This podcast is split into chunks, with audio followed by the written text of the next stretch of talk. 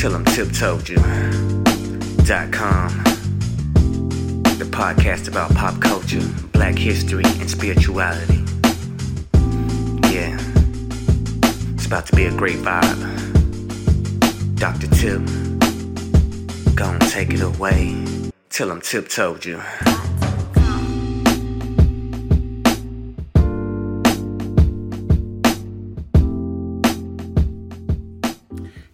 Hey thank you for joining me for another edition of Tell 'em Tip Told You. It's your girl Tip. Welcome to the podcast that features all my musings about black history, black culture, and black spirituality. I hope you're well today and starting the week off right. Um, I just, I want to talk about grooming, sexual predators and grooming and things like that. I want to talk about family. Um, and then I want to talk a little bit about self care. All right, so let's just jump right in.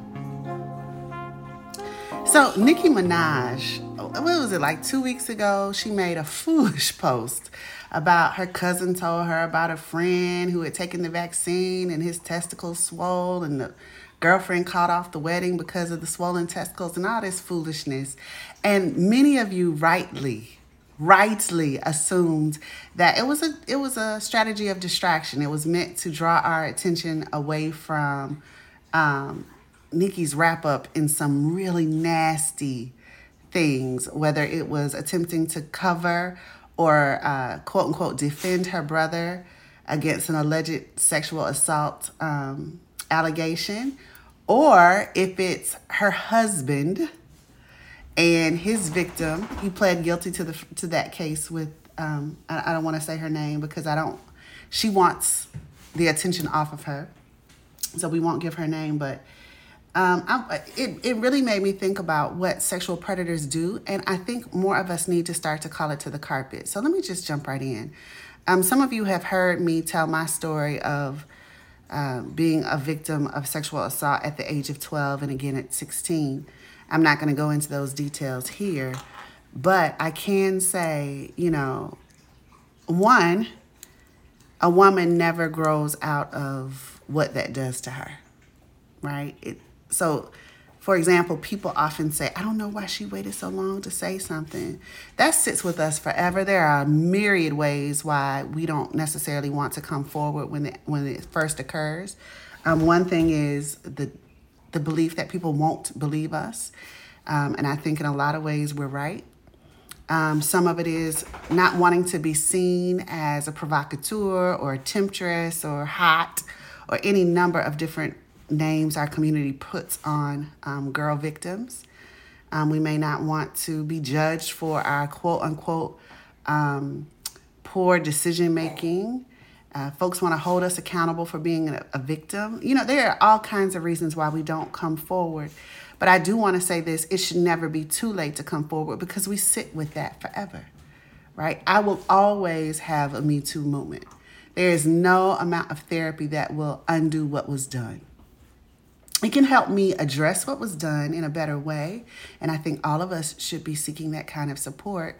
But I just wanted to tell you so, something. Now, I'm 47.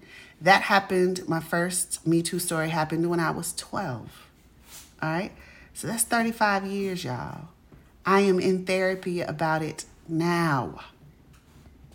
And it wasn't until I started therapy last year um, that my therapist said something to me, and I had never considered it before. So I'm not going into the details, but I will tell you that the person um, who assaulted me was about 16 or 17. He was in high school, I was in middle school. And um, I thought he liked me, right? He would call me every day after school. We would watch DuckTales on the phone together and laugh about DuckTales, the cartoon DuckTales. And um, we would sit together at basketball games, and it felt really nice to have a, a older guy, you know, quote unquote, interested in me. And it wasn't until my therapist said, You know, you were being groomed, right? That it hit me, right? I, I'm an educator, I'm a mandated reporter. I know what grooming looks like. I know how to recognize it. I know how to report on it, so on and so forth. But I didn't recognize it in my own story. I didn't recognize that it was not normal for a junior or senior in high school to be watching DuckTales with a middle school girl every day after school. Like, I didn't make the connection um, as a grown person dealing with these things. I didn't make the connection that I was being groomed. But nonetheless, grooming occurs in a lot of these situations where it's somebody known. There are, um, you know, love bombing happens. Um, isolation from your friends and family happens. Um, just all these different strategies that predators will use to draw you in and make you assume the guilt for the event. And when I look at Nicki Minaj, now I, this is my assumption. I don't have any evidence. I'm saying that she seems to me to want to protect abusers that are around her, and that makes me wonder about her. And so my initial response to her whole thing was to be angry that a woman could create these safe havens for these men and and protect them against um, our rightful anger, right? Um, but maybe I'm getting old and soft. Lately, I've been thinking about what must be going on with her. What must be going on with someone who is comfortable protecting an abuser? And admit her husband admitted to it, y'all. He did time for it. And you're still trying to pay off the girl, get her to recant her story. Now, this is what the girl is saying. You're still trying to pay her off, recant her story. Then you started threatening her. Why is it so important that you protect abusers around, alleged abusers around you? Like, what is it that's missing there, and what has she not got, gotten from her community? Um, for myself, again, I think about what I have not gotten or what I'm only beginning to get. 16 year old me, 12 year old me didn't get it. I didn't get um, a big sister or an auntie or a mother figure to come to me and hold me and tell me it wasn't my fault. I didn't get that. Um, I didn't get the opportunities to speak transparently and openly about it until 30 something years later. Like, I'm still trying to do right by my 12 year old and 16 year old self. And I'm sure that what happened to me has shaped my relationships with men since then. And it requires a whole lot of work. Y'all, therapy is not, some people think eh, because you haven't done it yet, you have assumptions about what it's like. It's not laying on a couch and just telling people about your day. It is hard work. I know there are some days where I feel like I've been hit by a truck. And I know there are some days when my therapist just want to hold up her hands and just quit on me because I'm, you know, but it's so necessary. It's so necessary, especially for those of us who have been victims of that kind of violence because hurt, you know, we say it's become a cliche, a widely used cliche that hurt people hurt people. But that's what I see when I see women who seemingly protect abusers. You know, I see a fear. I see um, if I make him safe, he'll make me safe. I see some of that happening. And it just, um, I don't know, y'all. I just, I want us to do better by it.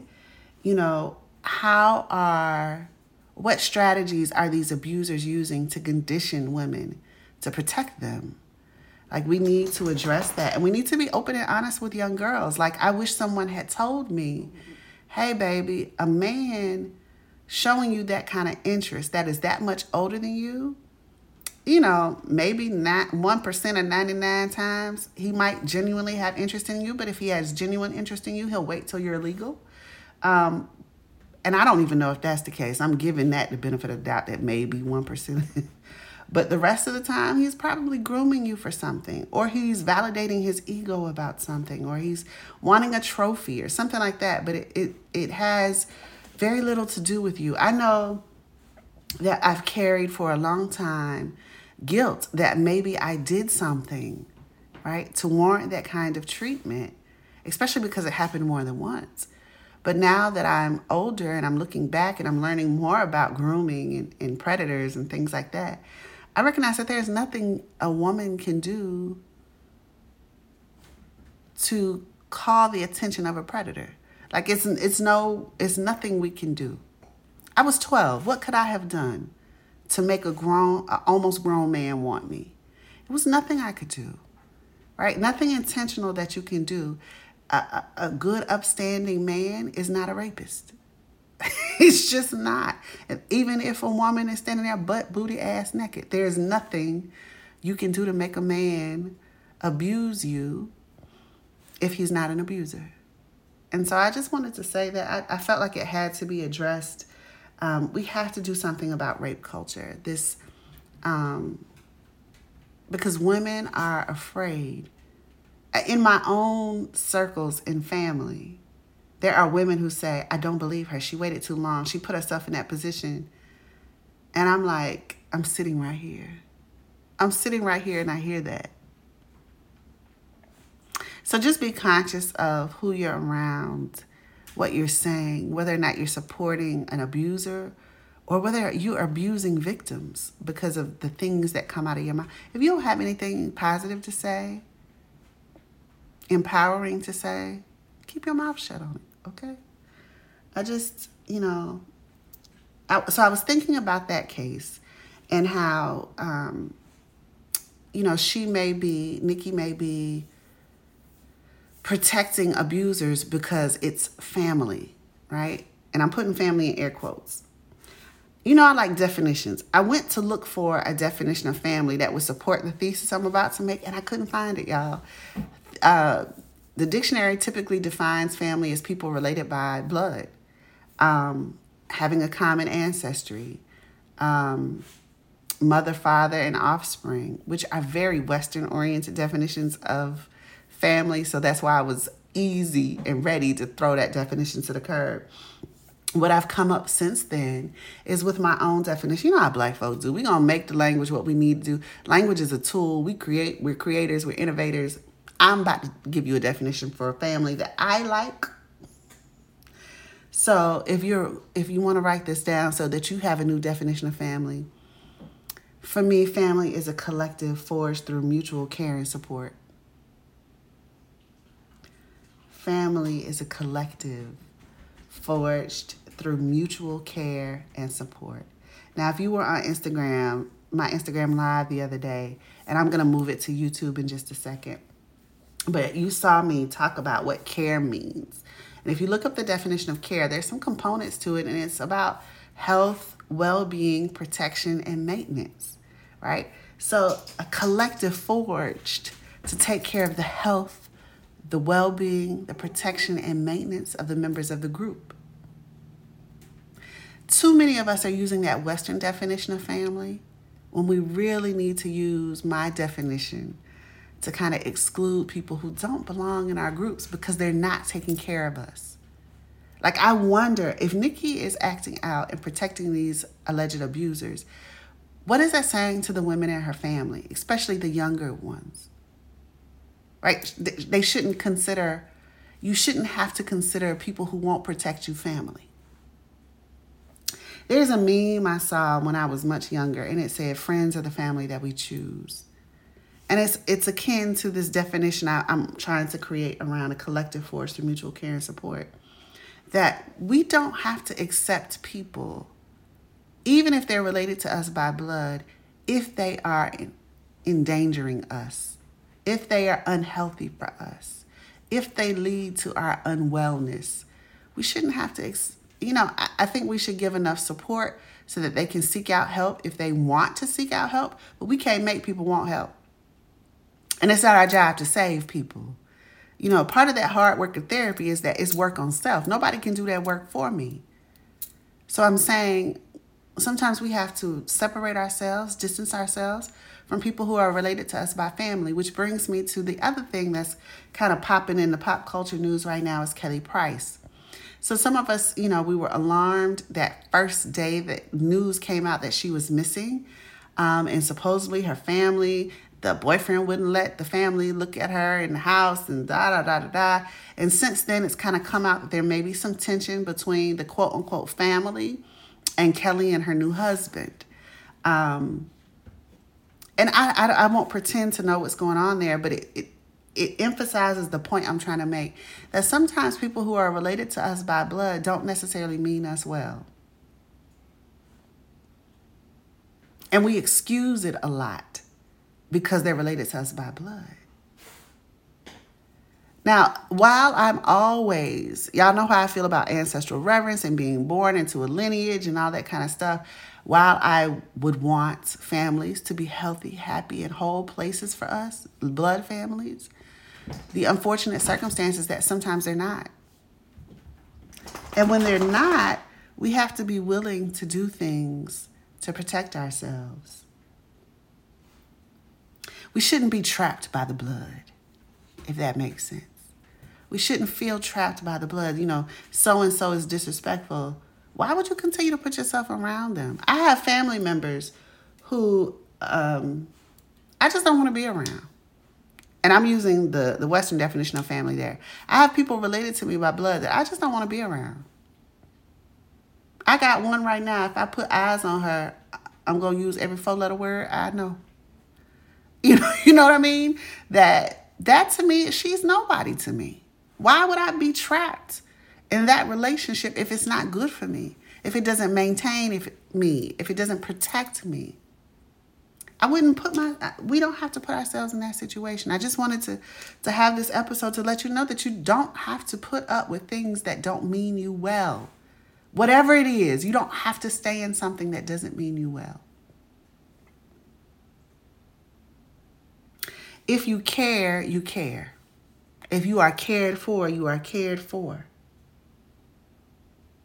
If you are that quote unquote blood family member who is an endangerment to other people, can you get therapy?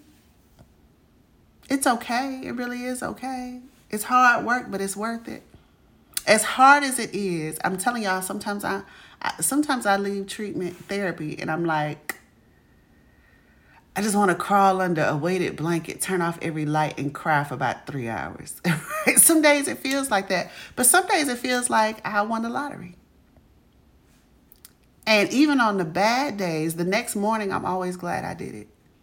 Right? So some of us we, we need to seek out therapy, and some of us need to th- seek out counseling. Like if your family, your blood family, won't do therapy with you, do it by yourself. But also don't be afraid to seek out wise counsel. It's okay to seek out wise counsel. Now, notice I'm saying wise counsel. Don't just be talking to some pastor at some First Mount Olive Zion Primitive Baptist who ain't never be be wise about who you're choosing to counsel you. I probably would not go to someone who had only been married for 3 years to seek marriage counseling. I probably would not go to an older woman who who talked bad about what young women wear to seek out counseling about sexual abuse. You know, be wise about how you seek people out, but seek them out. Um, don't be afraid to ask for mentorship. Some of us need to be mentored, um, and that's okay. We, uh, you know, I've issued a, a challenge here on the podcast before, and if you didn't hear it, let me do it again. I challenge all of us to be mentored and to mentor. So we need to be in the middle and and be mentored by someone older and wiser. And we we need to have a mentee to give what we're getting, right? But be wise about it. If you if you are jacked up, like I even with my clients, if it comes to sexual assault issues, I am very transparent about, hey, here's my experience. This is the frame that I'm approaching this from because I need them to know I'm not perfect in this area. I can't offer you perfection. And let me say that just in general. No one can offer you perfection, not a therapist, not a counselor, not a mentor. They are human. Don't expect them to be perfect. And if they are presenting to you a perfect exterior, that's probably your cue that that's not the person for you. Right? Your counselor, your therapist, your coach needs to say, here is something I'm working on. Here's some strategies I'm using to work on it, but I'm working on it. I'm not perfect. if they're presenting to you a perfect front, and that goes for anything, whether it's a business coach, a financial coach, a, a relationship coach, a femininity coach, whatever it is, one day we're going to have a talk about these femininity coaches, but that's a whole nother story. Whoever it is, if they are perfect, they're presenting a perfect world to you, run. Number one, if they perfect, how the hell they gonna teach you how to go through something if they ain't never gone through something?